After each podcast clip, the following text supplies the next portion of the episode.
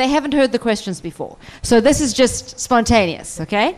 How does Christian standards and reforms relate to the three angels' messages? Well, uh, I, we believe that the first angel's message, where it says, "Fear God and give glory to Him," and then we uh, we know that uh, we're told that whatever we eat, Paul says, uh, whatever we do, either eat or drink, to do it all for the glory of the Lord. So uh, the three angels' messages experience is where you love the Lord so much that it's not what you like anymore that's important, but Lord, what I'm doing, does this bring glory to you? So that is the main question in life. If I put this clothes, Lord, does this bring, bring glory to you? Or it brings the attention on me? What I eat, does this bring glory to you? So that's the main question in the Christian's life who has the three angels' messages, who understood the three angels' messages, and who has the power of the Holy Spirit in them, then the main thing is to give glory to God. Mm, I like that. I would, I would say that the three angels' message is a revival message. And so the revival is not just internal, but it's external. And so we want to put our lives in perfect harmony with God's word. And the s- standards, as we look at them, there really is wanting to live the life as Christ would live it here on earth in perfect harmony with God's will. So that's the practical aspect of it. That's what they reflect. Mm, amen. And I would just say that the main principle for the reforms is to remove the things that would hinder our relationship with God.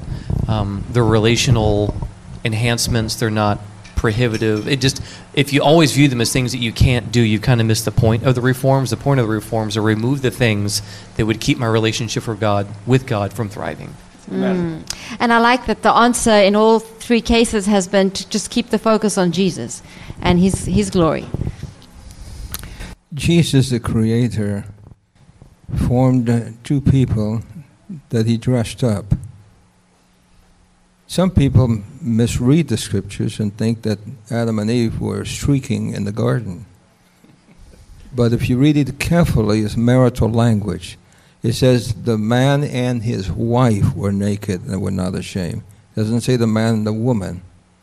Now, the reason why I'm bringing that up is because if it's the everlasting gospel, the gospel began with people dressed up. And the gospel ends with people dressed up. Mm. They wear white robes. So if they begin dressed up, they end dressed up, then what happens in between? There is a dress standard. In the Garden of Eden, the dress standard in heaven. Obviously, there must be a dress standard here. Hmm. I think you covered it very well in a few minutes. Good job. The second question is a very relevant question. Uh, Revelation 14 12. What does it mean to have the faith of Jesus? So, I guess to start off this question, in the Gospel of Matthew, when Peter walks on water, right, he says, Jesus, if it's you, bid me come. And Jesus, Peter starts to walk on water, and Jesus is walking on water. And Ellen White says that Peter walked, worked the same miracle by the same power. Jesus walked on water through dependence upon the Father, and Peter walked on water through dependence upon the Father. And the moment his faith wavered, he started to sink. So you recognize that though their characters were in two different places in Matthew 14, they were performing the same miracle by the same power. So when we talk about the, the faith of Jesus, the complete dependence, trust, knowledge, and understanding of the love of God, of the Father that he had for him, we receive that same faith. Not the faith in Jesus, but the same faith of Jesus that he had as he lived on earth, as our example. And of course, we understand that, that, that reception of the same faith of Christ automatically precludes itself to 2 Corinthians chapter 3 of being changed into that same image from glory to glory, even by the Spirit of the Lord. So there's a direct connection to the infilling of the Holy Spirit and his work in the life of the believer. Amen. Amen. And um, so Jesus is persevering, overcoming faith when he was tempted to believe the Father wasn't there, that he'd been abandoned, that he was alone. By faith, Ellen White says he was victor. He chose to rest in the Father's love heretofore given him. Um, and another element, of that, I would say, is alluded to in 1 Corinthians 13 that love also believes all things, and that explains who God is. That not only does he rest in the Father's love heretofore given, he also sees something in humanity that is not yet a reality, but is by faith. Um, so he sees something in humanity that we may not be at the moment, but he makes us that by faith. I, um, you know, the marvelous thing about the, the, the three angels' messages and just the Adventist understanding of the Bible is the fullness of the gospel. And here, um, Paul in Galatians 2:20, he says, "I'm crucified with Christ; nevertheless, uh, I live. Yet not I, but Christ liveth in me." So uh, that tells me that if Jesus lives in me, then who operates his faith in me is Jesus. So the faith of Jesus is exercised when Jesus lives in me. So uh, that gives me such a comfort that we're not called to these high standards that God puts to achieve them by ourselves. But Jesus is going to do it. He has done it when he was here on, on this earth. He has kept the commandments by faith in his Father. He can do it again in my life when he lives in me. In the life I live, I live by the faith of the Son of God. Galatians 2.20, and same thing in Romans 1.16 and 17, that um, the just shall live by his faith, is how it reads in the original language. The word faith is an interesting word, however. When a wife says, I do not have any more faith in my husband, what does that mean? Hmm. Hmm? No more trust. No more trust. Hmm. Faith is actually trust. Trust is something that you have in a relationship with somebody you know. Therefore, when Jesus was on the cross hanging, he had to rely upon his trust in his Father, that even though he could not see beyond the portals of the tomb, he could hang his life in, Hmm. in the hands of the Father. Amen. So to have the faith of Jesus means to have the trust of Jesus. And that's why it says, trust in the Lord with all your heart. Lean not unto your own understanding. In all thy ways acknowledge him, and he shall direct you. Faith is not just something that's uh, ethereal.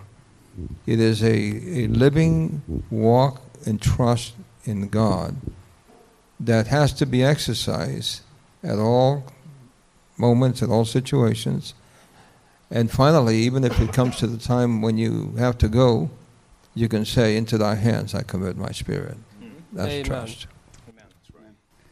Just two things. One is that I love how it says that they keep the commandments of God and keep the faith of Jesus. You can't keep something that has not been given to you, right? So I think that's just results that it's the faith of Jesus. But something, just a different angle, and I agree with all of them, is that when you think about at the close of probation, that humanity w- will be without an intercessor, right? And I always thought, wow, that's pretty dangerous. Why would Jesus leave us without intercessor? But I think that that's also an, another angle in the faith of Jesus where he's saying, you, you have been so faithful to me in your life. You've completely, consistently, and constantly surrendered and depended on my righteousness, on my faith, on my life, that I know that I can leave you without an intercessor and you will still be faithful to me.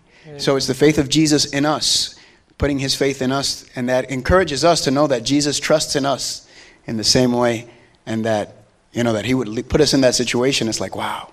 Like he's saying, I know, I know you love me more than sin, and I know you love righteousness more than the ways of the flesh. So Amen. May God help us to trust Him more and more.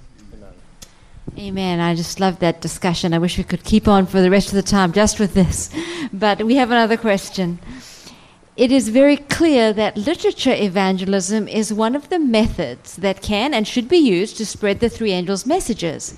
But what are some other methods? Please give us examples and tell us why and how they are connected to spreading the three angels' messages. Well, we're told that the medical missionary work is the right hand of the third angel's message. So, medical missionary work, and if, you know, it's easy to think that that is um, uh, just injecting people or operating people. But Ellen White says that medical missionary work is actually meeting people where they are and meeting their immediate needs. She calls that the medical missionary work. Oh, When you go out there um, talking to people, knocking on their doors, you, meet, you see so many needs, different needs physical needs, mental needs, relational needs. Meeting those needs is medical missionary work, and that's the right arm of the third angel's message. And say, wow, this is amazing. And that actually what inspired us as Streams of Light to have a health magazine going right with the great controversy. We said we can't separate the arm from the body, and they have to go together. Amen. I- think um, with this question, people look for other methods, you know, and I guess this will come up in my presentation later. E.M. Bounds' quote, which is The church seeks better methods, but God seeks a better man. Right? The Holy Spirit doesn't fall on methods. So when you look at the apostles in Pentecost, Ellen White says that by giving them the languages, and every language of the world was represented at that time, and gave them understanding in that moment, she says the Holy Spirit accomplished something in them that they could not have done in a thousand years. So you recognize that by having a transformed Peter, that's, that is the method. God has always used men at every single age. And a lot of these methods that we use were created by men who were inspired by the Holy Spirit. So there was a time when the evangelistic series and campaign was a new thing that was innovative and we created. There was a time when, oh, get a printing press and do this and publish these things. That was a new thing. The problem becomes is that as we move into the the current times in which we live, we're trying to use methods that don't necessarily connect with where people are and where they want to be found. So when we look at technology, there are places where you go to Africa, you hold up an evangelistic meeting, you'll baptize hundreds of people. If you go to Frankfurt, not so much. Not the same. So you have certain methods work better in certain places, but the, the fundamental goal is to reach the heart, is to plant the seed, is to be a sower, and to sow beside all waters. So a lot of times, every lay member can't become a full time minister, but you should be a missionary. So if God called you to be a carpenter, as Ellen White says, Jesus was just as much fulfilling the purpose of God in the carpenter shop when he was just going to work, wasn't working any miracles.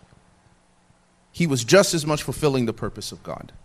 So when we look at a lot of these methods, like if you have a job, God placed you there to reach out to those people through interesting methodologies within that immediate community.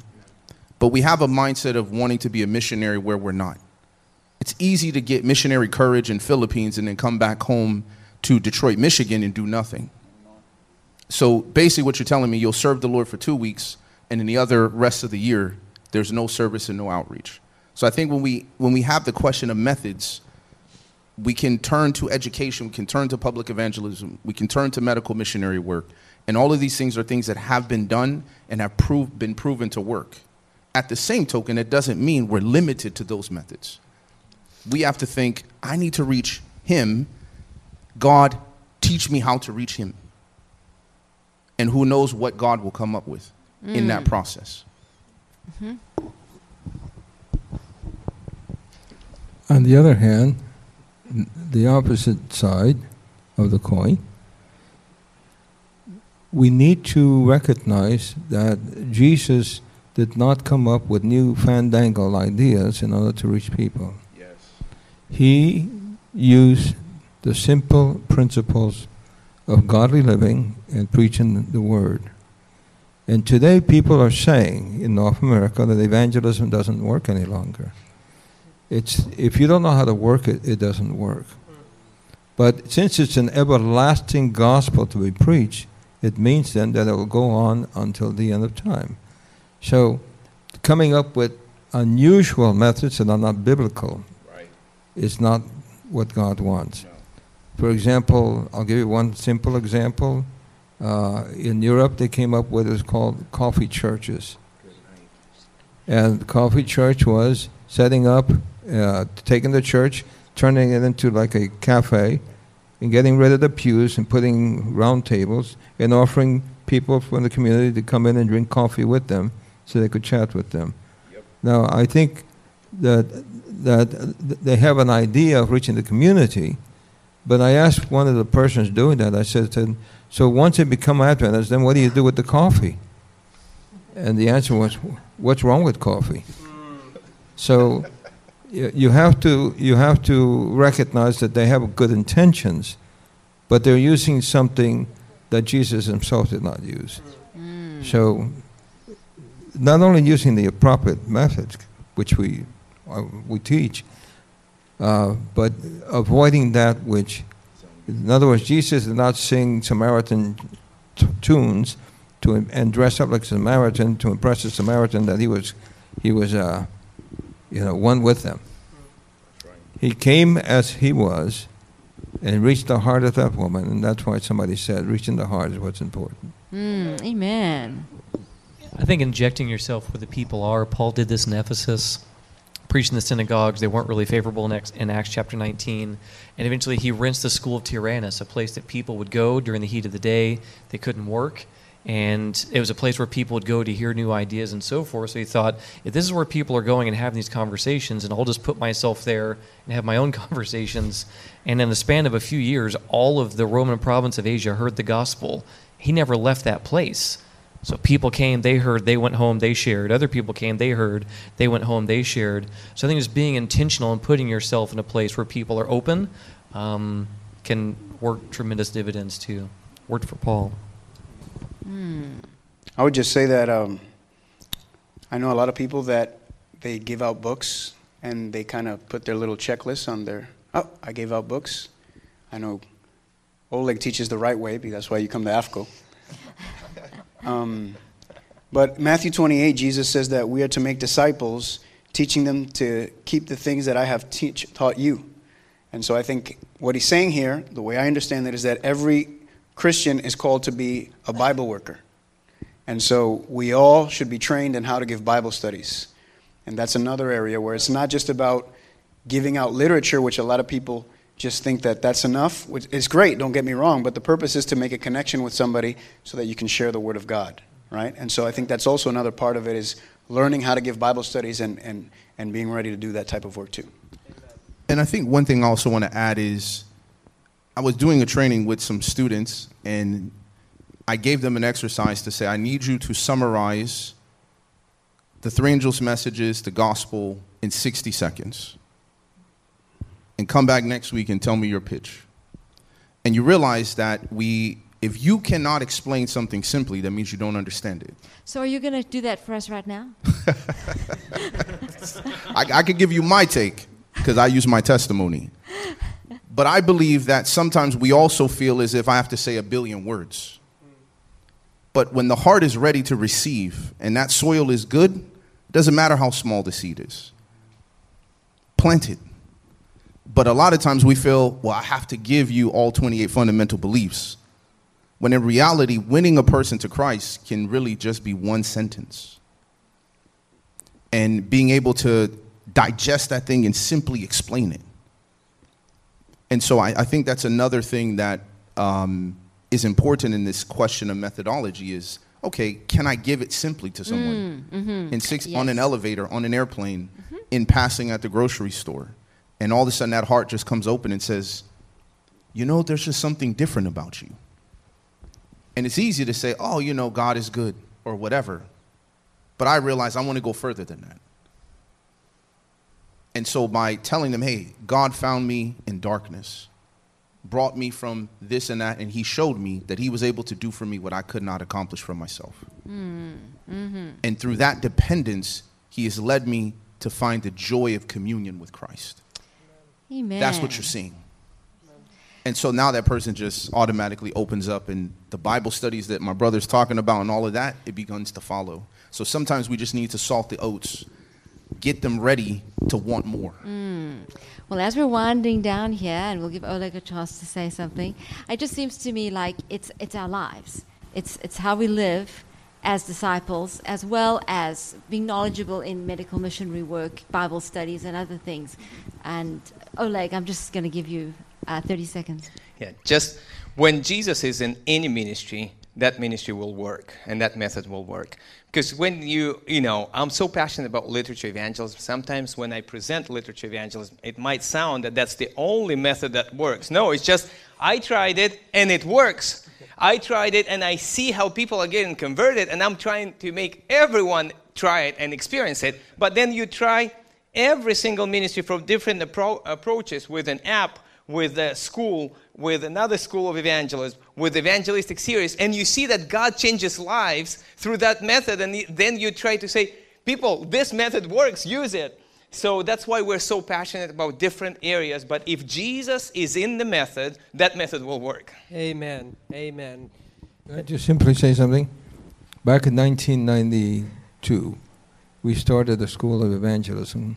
They called it Black Hills, called mm. Mission College of Evangelism. Mm.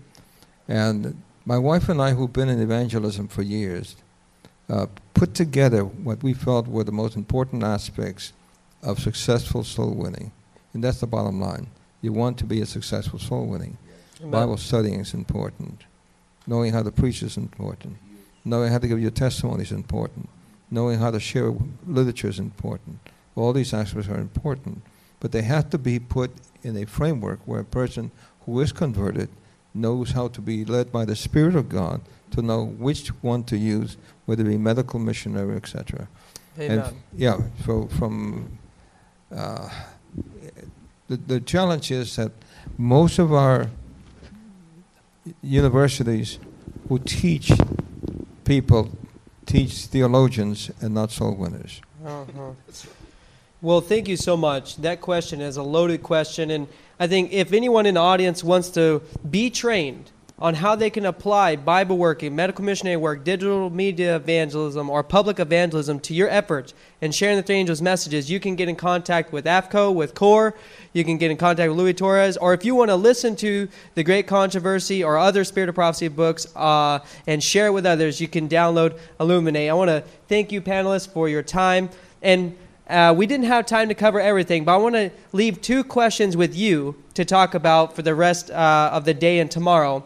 How do, the one question was, how do we share the three angels' messages with an unbeliever? That's question number one. And two, what part of the three angels' messages would be relevant to a Muslim? I'm going to leave that with you. We are now going to transition into our uh, next um, seminar and workshop by Nyrland Edwards, and I'm sure we'll be blessed. Two, Father, we thank you again for just the privilege and the blessing and the honor that you have given us to collaborate and to work with you and to work, have you work through us and in us to reach so many, uh, those that are in our circle of influence, those that may be in foreign lands. As we talked about, there are many different methods, but there is only one way, and Jesus Christ is the way. Amen. And so it is that His character, that His life, that His faith, that His righteousness can be manifested in us, and that we can let you do the work that you want to do in us and through us. And so we thank you, Father, and just Keep us humble and hungry for your word, for your spirit, and for your Son, Jesus Christ. And we ask this in Jesus' name. Amen. Amen. This media was brought to you by Audioverse, a website dedicated to spreading God's word through free sermon audio and much more. If you would like to know more about Audioverse, or if you would like to listen to more sermons, please visit www.audioverse.org.